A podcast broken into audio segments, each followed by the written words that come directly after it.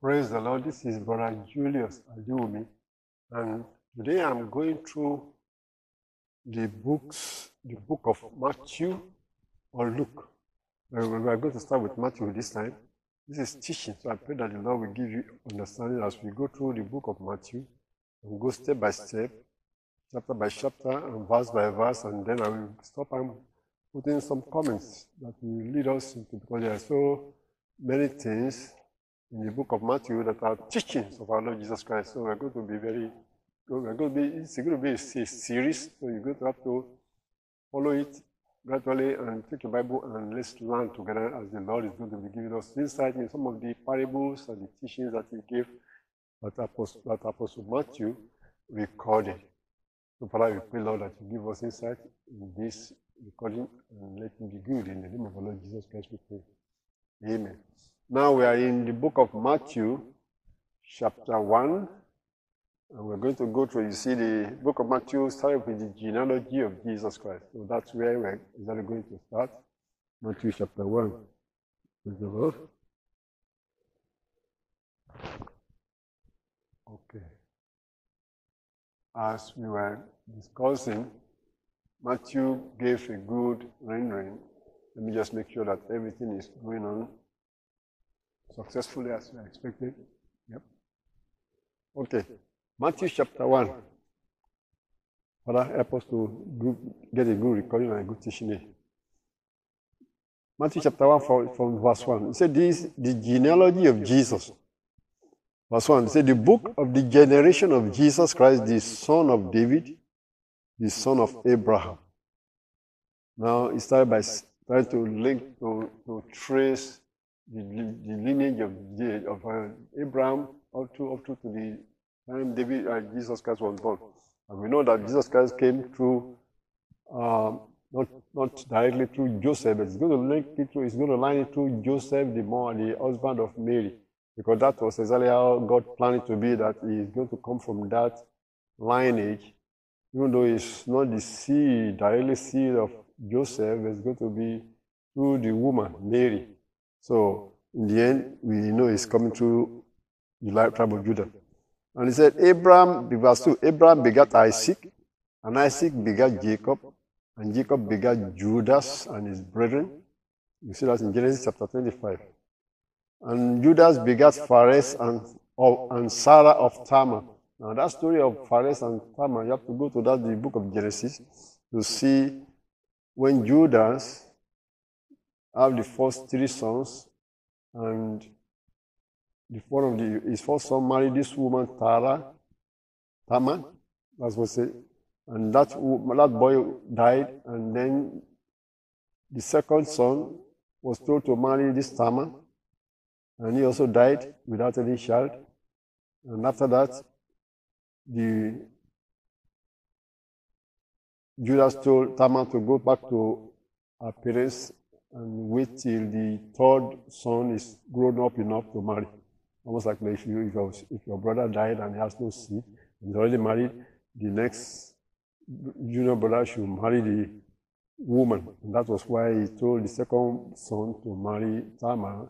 And according to the scripture, you have to go to that story. I'm not going to go to the story of the Genesis chapter thirty, because what is the reason why this second child died? It's, the Bible said he did something wrong. And then he was, he was, he was dead. And now the third son, Judah was scared that he didn't want the third son to die. So he told the woman, go to your father's house and she reminds, this third son is still young. Maybe, maybe sixteen year old, seventeen year old, because these people are marrying early.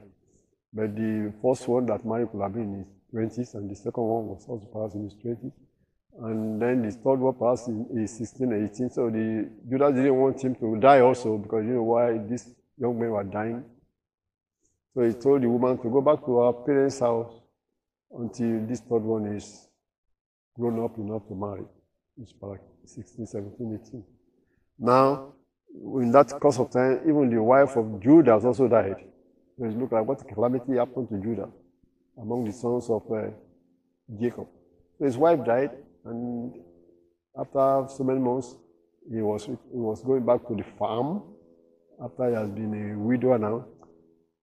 And then this Tamar realizes that, well, this is almost two years ago right now. This boy is grown up to marry. Why didn't he call her back to come and marry this woman? So Tamar pretended to be a prostitute and went on the way and made Judas, who was already already a widower now for many months, perhaps pressed down sexually and saw a prostitute on the road and thought it was a prostitute that covered her, her face.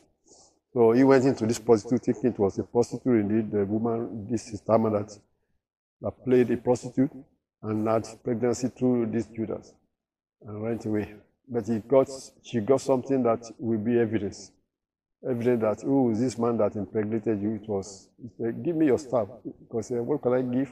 Before you bring me some some little lamb from the flock, you have to give me something to hold. And he said, your bracelet and your staff. So he got the bracelet and the staff of Judas and left. And when many months later, they couldn't find the prostitute, so the woman, the woman said, Judas said, well, let her keep the bracelet and the, and the staff. But many months later, they found out, Tamar, your, your daughter-in-law is, is pregnant. And that was the story you see in, uh, and they said, well, bring her, let her be stoned. She has been playing a lot. And she said, well, this is the man that impregnated me, sending the staff and the bracelet. It looked like a fairy tale also. But that happened and the Bible recorded it. So God does not cover anything up for anybody. That was Genesis chapter thirty-eight. But in the end, he was, he didn't go into the woman again, but he came and, and, and delivered a baby for Judas. And those two, two those, the baby was actually twins in her womb. That was Pharez and Sarah. That's what verse three was talking about in Matthew chapter one, verse three. So those twins, Pharez is the one that this line of line of David came through. And that was what we are saying. This is Pharez and Sarah of Tamar. Tamar was the one, the mother. And then Pharez begat Esrom, and Esrom begat Aram. Verse four says, and Aram begat Aminadab, and Aminadab begat Nahshon, and Nahshon begat Salmon. So he went on down the line to see how we get to King David in verse five.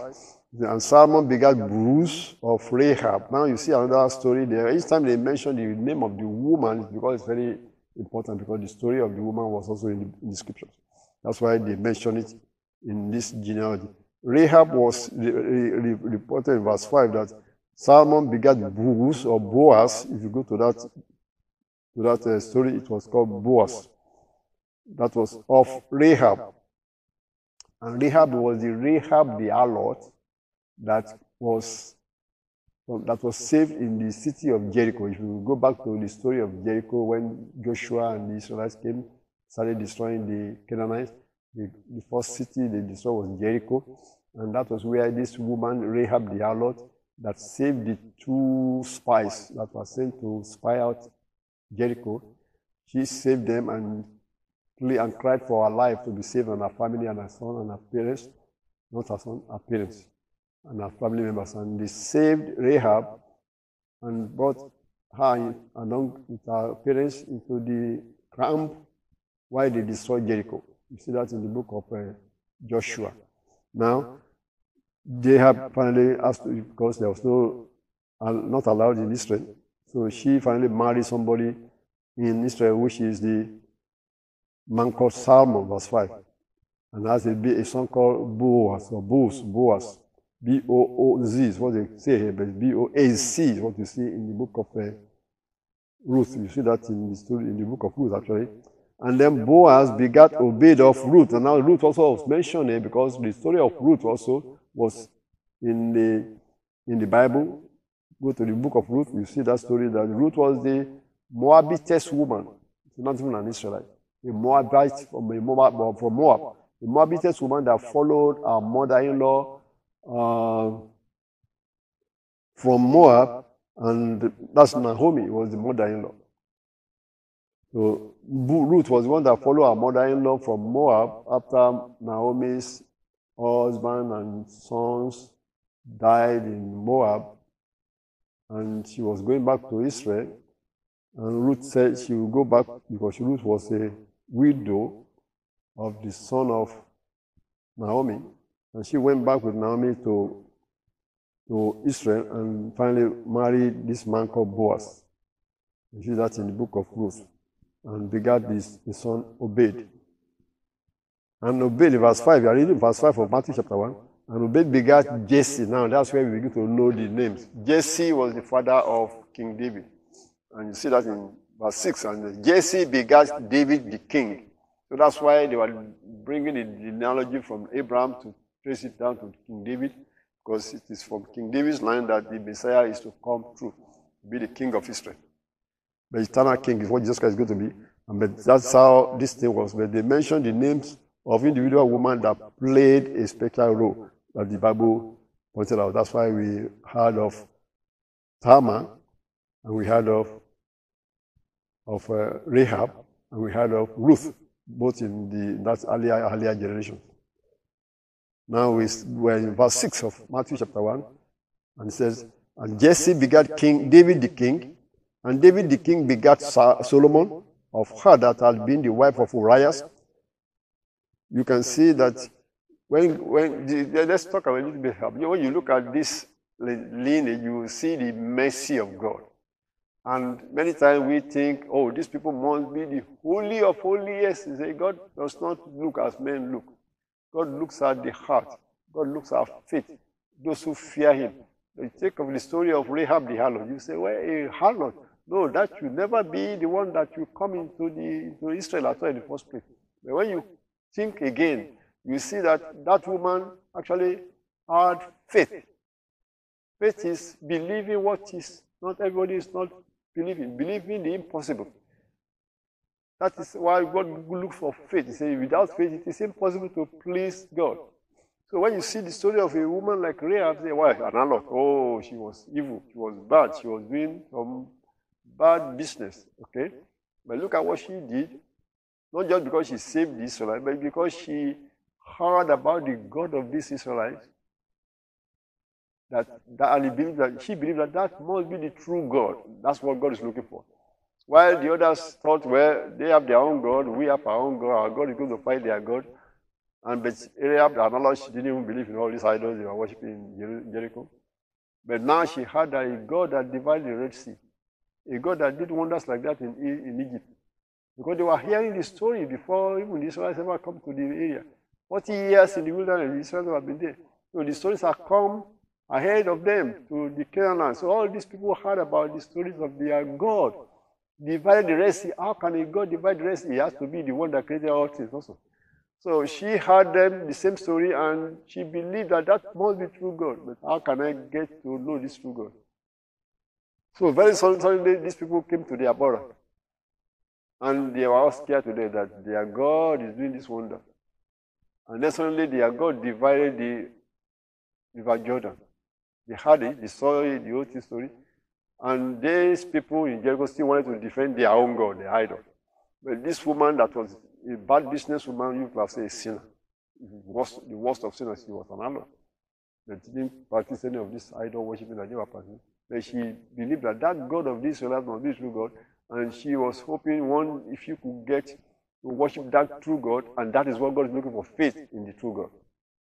And that's why I'm trying to point out. And when she saw the opportunity knocking on our doorstep, she didn't say, well, I'll just see how their God will save them right now. No. All the other people, we have turned these two spies in to be killed by the king of uh, Jericho. But he wanted to be part of this God.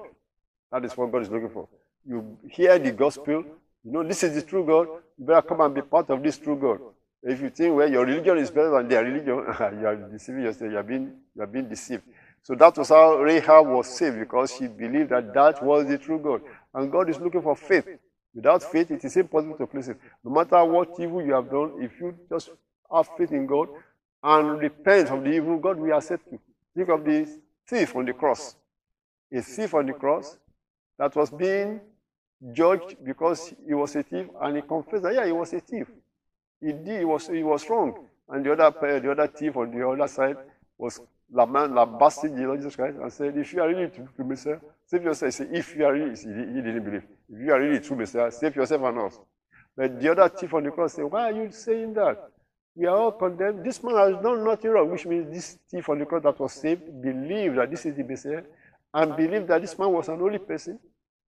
Okay? That he ought not to be condemned with them like that. They were thieves. You know, we were, he said, we were, we were guilty. But this man has not done anything wrong. And then he's throwing Jesus and saying, remember me when thou come into your kingdom. Which means he believed the kingdom that this Messiah was preaching. God looks for faith, my brother, my sister. So no matter what you have done in life, you are a murderer, you are in jail, you are in prison, it does not matter. If you just trust, call upon God to save you, that you believe Him, Jesus is the true God, He will save you. That's what I'm trying to say. And so that's why you see all these stories of these women that look like, those are the people you have said, these are the women that shouldn't be in the, in the lineage after, because they were reported to be doing something wrong. Look at this woman, Tamar, that purposely went and played a prostitute to get a Her father-in-law impregnate her. You say, wow, what is what is what a bad thing she did. Look like a bad thing, look like a bad thing. But how did she even know that she was going to be pregnant or that? When she was not really a general person that was doing that for every every man. But she was believing for something. She was believing for something. She wanted to come back to that family. So God looking for faith. Faith. Faith. So think about that. As, you, as we read through all of this, you see that God is looking for faith, and without faith, it is impossible to please Him. And when you have faith, God can, and you repent, you have, of course, of course, you have to still repent from the bad practices, that your faith will cover a multitude of sins. You cover a multitude of sins when you repent. Okay? Now, let's go back to the king. So, we said, well, verse six of Matthew chapter one.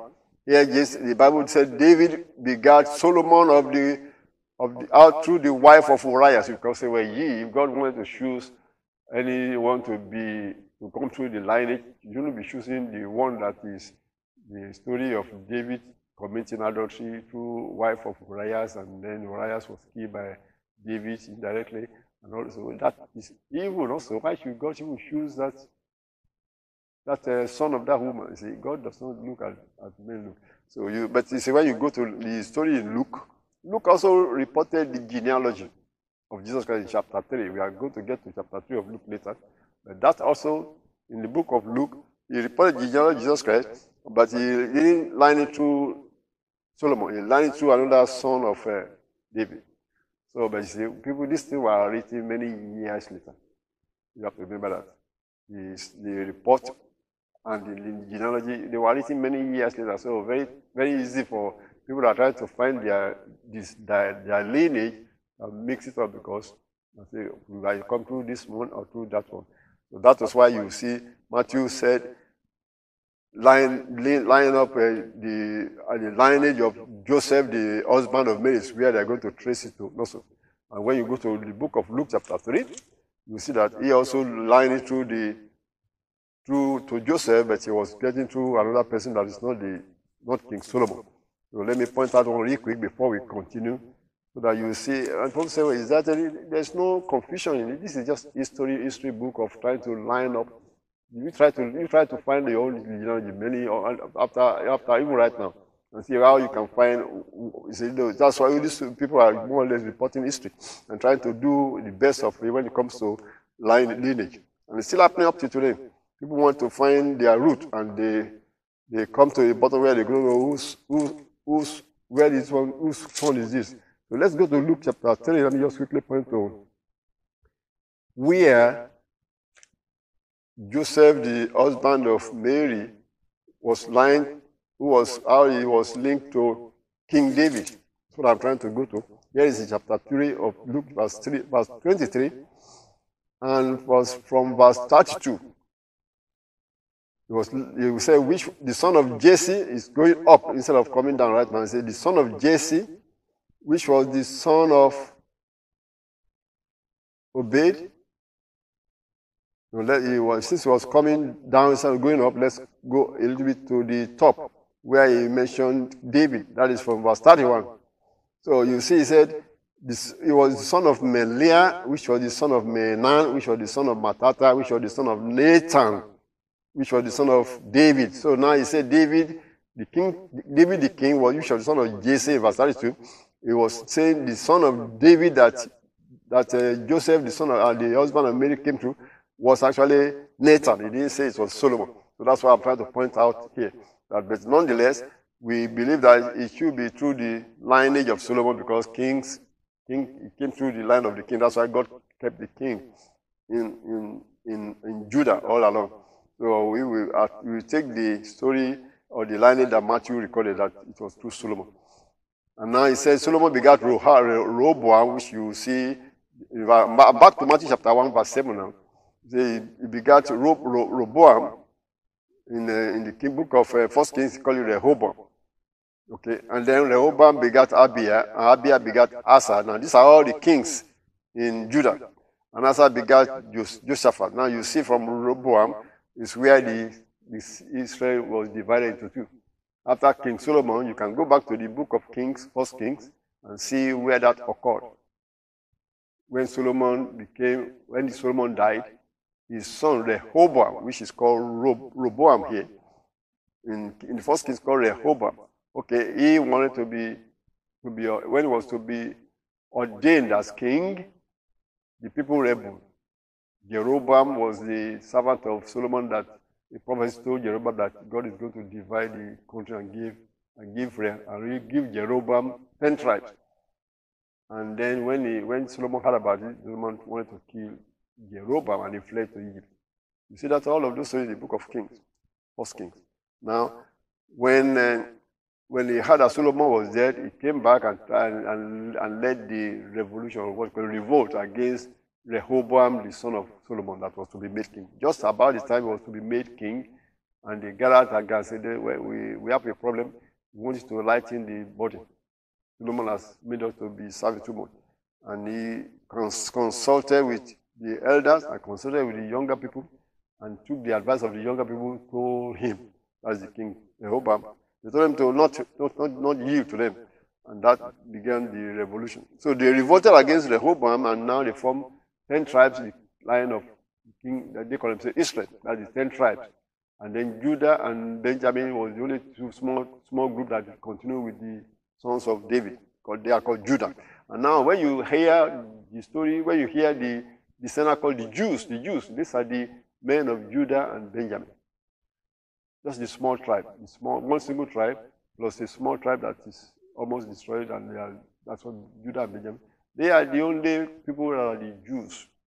And they actually stayed longer than the Israelites, because many years later, many kings after this revolution, many kings after that, the king of Assyria took away the ten tribes and scattered them worldwide.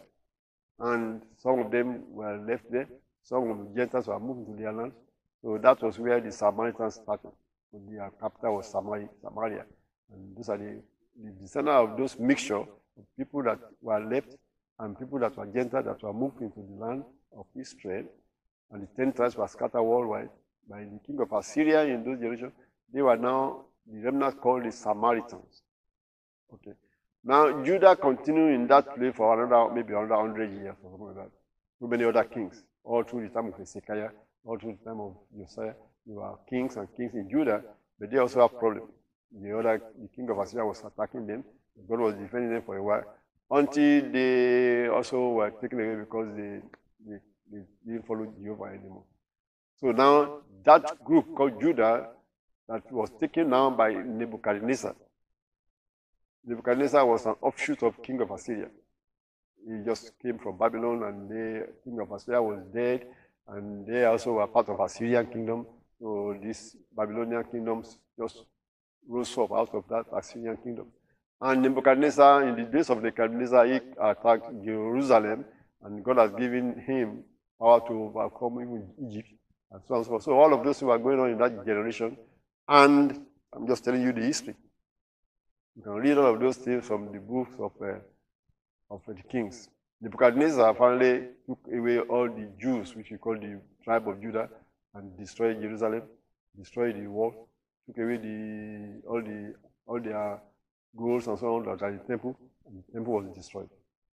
Okay, that was the days of Daniel. Daniel was one of those people that are taken away from the tribe of Judah to Babylon. So now you can go to the book of Daniel and see all the things that was happening to the Jews in that time frame. And they were told, they, God told them they would be gone for seventy years. The land was desolate for seventy years. That was just seventy years. But that was almost a, a, a old descendant, no? Grand, grandparents, grandchildren will come back also. If it's seventy years, that will be about your grandchildren will come back.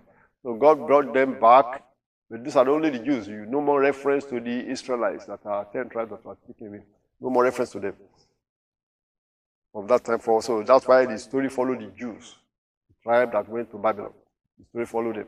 And that was when, when they came back, then you see the book of uh, Ezra, the book of Nehemiah. Those are people that are the descendants of the people that were taken away, that came back and started rebuilding, rebuilding Jerusalem, and rebuilding the, the, the, the cities of Judah. When the Persian Empire has already overthrown Babylon, and God told a king called the king of uh, Cyrus, the king of Persia, to let the people go back and build their land. And he said, God told, he said, God, God of heaven showed himself to him and told him to build him a temple in Jerusalem that these Jews should go back to the land. And that was the beginning of the return after seventy years. Now, that was the story that we were we have read in the, in the scripture. So when you are looking at this genealogy, now you say, when did that happen? That was after, you see where you, you reported that in the in this Matthew chapter one that we are reading, that which, which descendant, which people went to Babylon. From verse uh, eight, we are talking about Asa was one of the kings, begat Josaphat. You see that in Second Chronicles. And Josaphat begat Joram, and Joram begat Uzziah. Uzziah, it was called Uzziah, so they call Uzziah. Verse nine, Uzziah begat Jotham, Jotham begat Ahaz, Ahaz begat Hezekiah. Uh, you know the story of Hezekiah, that was a good king, where God stopped the moon for, or the sun for him, or uh, sun dial back for him when it is of Isaiah the prophet.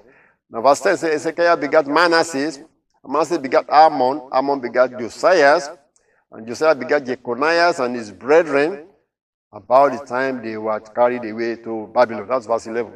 So that was the story I just told you.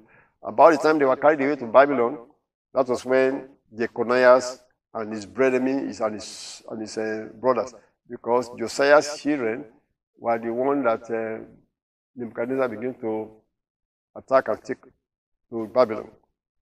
Verse twelve says, and after they were brought to Babylon, Jeconias, who was the king there, begat Salatiel. Salatiel begat Zerubbabel. Now, you see, that's the grand, the grand king. No? Zerubbabel was the grand king of the king that was overthrown by Nebuchadnezzar. So Zerubbabel, these are the people that begin to come back in the book of uh, Ezra, in the book of all those smaller kings, or maybe Agai and so on, you will see the name of Zerubbabel. So those are the people that came back after seventy years. Verse thirteen says, Zerubbabel begat Abiud, and Abiud begat Eliakim, Eliakim begat Asa. Now it's going to be bringing us to all the way down to this, the Joseph, the, the husband of Mary. And they say Eliakim begat Asa, verse fourteen, Asa begat Sadok, and Sadok begat Akim, Akim begat Eliud, Eliud begat Eleazar, Eleazar begat Matan, Matan begat Jacob, verse sixteen, and Jacob begat Joseph, the husband of Mary, of whom was born Jesus, who is called Christ. So now he has brought us from Abraham all the way to Joseph, the husband of Mary. So Joseph was said to be claiming that he was from the line of the kings of Judah. Okay, that was really what the Bible was saying in the story. Because when you get further and further, you see where the angel told Joseph in a dream that he should take his wife, and it's going to be the seed of David, the seed of David the king. Verse seventeen says, "So all the generations from Abraham to David are fourteen generations." Now take note of that. God has timing involved in everything that he does. Timing, because it's a dispensational thing. He said from, the, from Abraham all the way to King David was fourteen generations. What do you mean by generation? God is counting descendants, that's one generation. Abraham, Isaac, that's one generation. Jacob, and so on and so forth. So if you count them, you'll be fourteen all the way to. And you see, if you say every, some people married early and have baby early, some people marry late and have baby. So, but God is counting generations, because you can say Abraham had Isaac when he was already one hundred years old. If he has had a baby at the age of uh, thirty-five, well, if he got, let's say he got married at the age of thirty-five, he could have that Isaac then would have been grandson also. Because by one hundred, Isaac could have been the son and son and son also. But see, God has a timing involved. So he, you can say it was like a delay from Abraham to Isaac, one hundred years, like a delay. That could have been two generations in the normal process of our, our, our, our counting right now, or even in the counting of all these people that are later. So, but God has a timing and involve, involvement here. Say from David, from King, from Abraham to David are fourteen generations, and from David until the carrying away into Babylon are fourteen generations. You see that again? And from the carrying away into Babylon to Christ are also fourteen generations. Well, God timed this thing, time, time it correctly as far as, as He wanted. Why fourteen? That's left to Him. God knows what He is doing. fourteen, fourteen, fourteen. See, that's seven times two also. Now, verse eighteen. So what we are pointing out in that is that God deals with time. So He has given mankind six thousand years. That's what He said. When He said six days, He actually was talking about six thousand years of man. And that is also a timing thing. And we are closer right now to the end of six thousand years of humanity. According to the calendar that we know, Adam was, Pharez was born, was uh, on earth about four thousand B C, around that time. And from the time of Christ till now, it's about two thousand A D. We are now in twenty twenty-three also. So God has His timing, and everything He's doing is according to time. And He said a good seven-day rest. That's another one thousand years of rest where Christ will be reigning upon the earth in the millennial reign, which you see in the book of Revelation chapter twenty. Okay? So God has His timing for everything He does. And this is a, a little window into how God has timed this thing for for mankind. Verse eighteen, let's go to verse eighteen now. We're going to talk about the birth of our Lord Jesus Christ. In Matthew chapter one, it's what we are going through, verse eighteen, it's where we are at right now. Now, the birth of Jesus Christ was on this wise. When as His mother Mary was espoused to Joseph, before they came together, she was found with child of the Holy Ghost. Now, that is the miracle that God has already prophesied before it happened. In the book of Isaiah, that I will give you a sign, a, a, a virgin will have a, a child, we, we, we, we, have, we, we bear a son.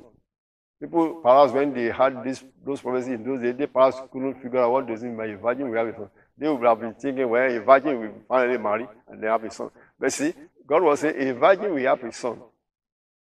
So they have to, if you, they have, if you don't closely analyze what God said, you might miss it.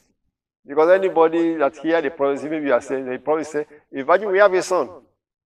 You just gloss over that sentence and think, well, a virgin, yeah, you get married very soon one day and then you have a son. But you are missing the point.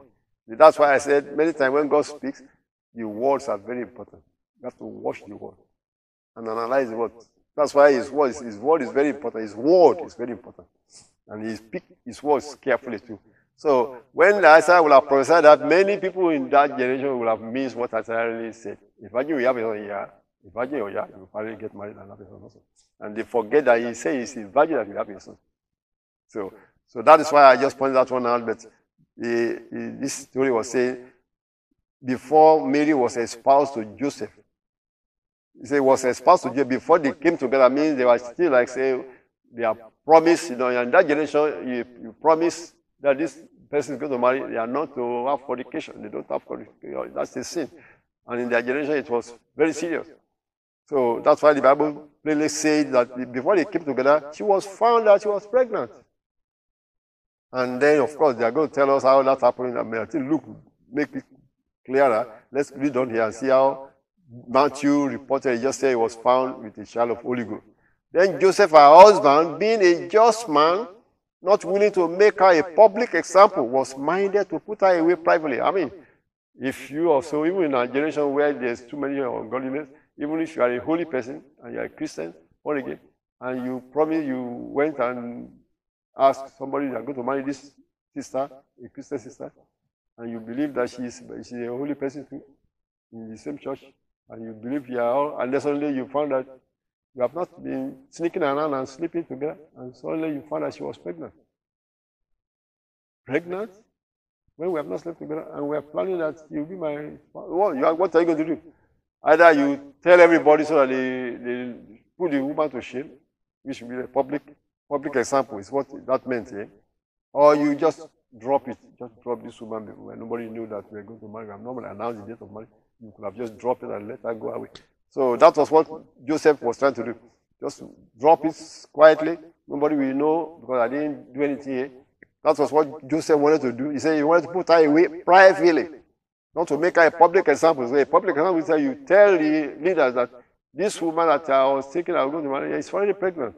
Look, she's not married to anybody. And they will say, what? That's fornication. They, are going, they will have thrown her to death. That you are pregnant in your father's house, who did it? Couldn't point to anybody, they will have thrown her to death. That was why it was a public example. So that the other young women will be afraid to do anything secretly.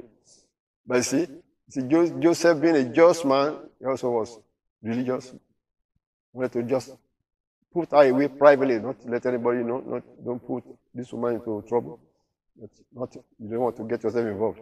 Verse twenty.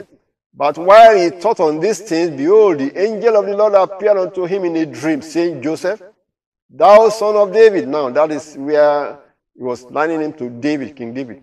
Fear not to take unto thee Mary thy wife, for that which is conceived in her is of the Holy Ghost. Now, this, simply say, this is God that's doing this. Well, nothing like that has ever happened, but you see, that was what uh, was told Joseph. And verse twenty-one, and she shall bring forth a son, and thou shalt call his name Jesus, for he shall save his people from their sins. Now, Jesus is what we, it was translated in Greek to mean, and in uh, Hebrew, it would say it's a Yehoshua, Jehovah Savior, is the full interpretation of Jehovah Savior, Yehoshua, Jehovah Savior. But in the, in the Greek, they call it Jesus, okay? So that is the name that he said, call his name Jesus. He shall save his people from their sins. That's why Christ came to save us from our sins. They say his people. It's only going to save the Jews. No, his people. God saving his people. Everybody that is seed of God, Gentile and Jew, are his people. So he was to save every human race from their sins. Verse twenty-two. Now, all this was done that it might be fulfilled, which was spoken of the Lord by the prophet, saying, behold, a virgin shall be with child, and shall bring forth a son, and they shall call his name Emmanuel, which being interpreted is God with us. That's in the book of Isaiah chapter seven. A virgin shall bring forth a child. That's what I just mentioned, that when that prophecy was given, people perhaps wouldn't understand what God was saying. They thought, well, a virgin will bring God. Yeah, a virgin will marry sometime later. So they forget that he actually said it's a virgin that will bring forth a son. Isaiah, let's look at that in Isaiah chapter seven, where it was reported by Isaiah. Verse fourteen, about this virgin birth. But I said many times what God was saying because they don't pay close attention to the words that God used. Isaiah chapter seven, verse fourteen. This is uh, God saying he will go to show, give them a sign. Verse fourteen said, therefore the Lord himself shall give you a sign. See, that was the prophecy that Isaiah was prophesying to the people in the days of King Uzziah. And here says that this is actually in the days of, uh, according to the story here, let's read how this, when this really occurred. Because this Isaiah chapter seven that we are reading, seems the uh, Isaiah was prophesying to a king. Let's start from uh, verse three. Then said the Lord unto Isaiah, go forth now to meet Ahaz, that's the king, thou and shall Jashub thy son at the end of the conduit of the upper pool in the highway of Fuller's field. And said unto him, take heed and be quiet. Fear not, neither be faint-hearted, for the two tails of this smoking firebrands, for the fierce anger of wrestling with Syria and of the son of Remaliah. Now that was a prophecy from Isaiah, to, from God through Isaiah to King Ahaz. King Ahaz was the father of Hezekiah, the king Hezekiah that we know much about. Now, he gave this promise to King Ahaz that don't be afraid of the people, the soldiers, the kings that are coming against him, which is the king of Samaria, the king of big Israel, and the king of Syria. And God was giving him confidence that God will go to do something to deliver him. And verse ten, let's jump to verse ten of that Isaiah chapter seven. Moreover, the Lord spake again unto Ahaz, saying, ask thee a sign of the Lord, thy God. Ask it either in the depth or in the height above. But Ahaz the king said, I will not ask, neither will I tempt the Lord. So that was the conversation between Isaiah and King Ahaz. Verse thirteen, and then Isaiah said, hear ye now, O house of David. Is it a small thing for you to weary men, but will you weary my God also? Therefore, verse fourteen is where we are going. Therefore, the Lord himself shall give you a sign. Now, that is where we are going. And God was talking through Isaiah the prophet to this King Ahaz in the, day, the generation of King Ahaz, which was before Hezekiah the king. He said, God is going to give you a sign. You don't ask for a sign, but God is going to give you a sign. Behold, a virgin shall conceive and bear a son, and shall call his name Emmanuel. And then he gave more further story that even before a child is able to say, father or mother, these kings that you are afraid of, they will be gone. So that was, and we see they could miss that because he continued to talk about this, this child that's going to be born. And he said, before the child know how to say, father, the, this king of Assyria, Assyria that you are afraid of will be gone. This king of Israel that you are thinking you are afraid of, they will be gone. And they will just dismiss that virgin. That's why I said they always miss, miss that virgin with a son. But that prophecy was talking of future, but it's also talking about the present condition of the king. So that was what happened, and that was what they was we were referring to in the Matthew. Go back to Matthew chapter one now, verse twenty-three, where he was talking about a virgin shall be with child and shall bring forth a son, and they shall call his name Emmanuel, which being interpreted is God with us.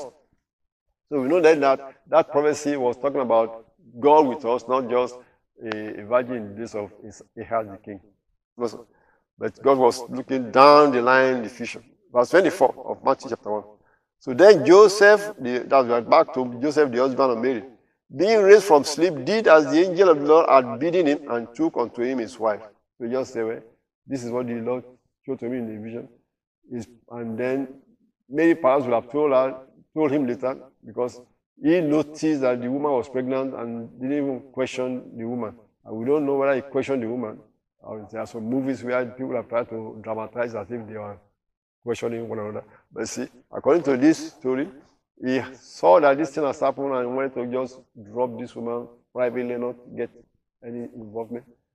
But when the, after the angel manifested to him, he went and Boaz has spoken to the woman and said, this is what the Lord said, is that so? And the, I believe that Mary would have told her that the angel visited her also and mentioned the same thing.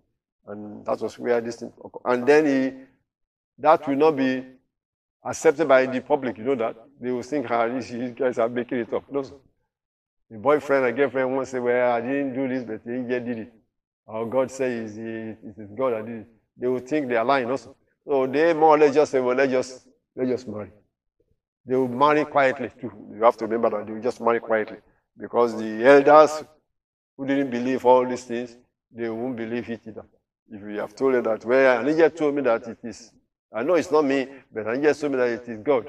And the woman said, yes, they, so they, will, they will think they are lying because they already said they are, they are going to marry also. So they will think they are lying. So that's why you must have just take the woman and you will have married quietly. And then, maybe some six months later or seven months later, a baby comes. Everybody will not remember that. How can it be seven months? It will be nine. You know? Nobody will forget. Everybody forget about that because nobody really will be worried about. Uh, they are married also, so nobody will worry about when did this baby was. Is it premature baby or something? No, it is how God covered these things up for them. Verse twenty-five is the last verse of this chapter one where we're going to stop. And he said, they, Joseph knew her not, that they didn't sleep together till she had brought forth her firstborn son, and he called his name Jesus. And that's the chapter one of Matthew. We're going to go to chapter two in the next podcast. God bless you. Amen.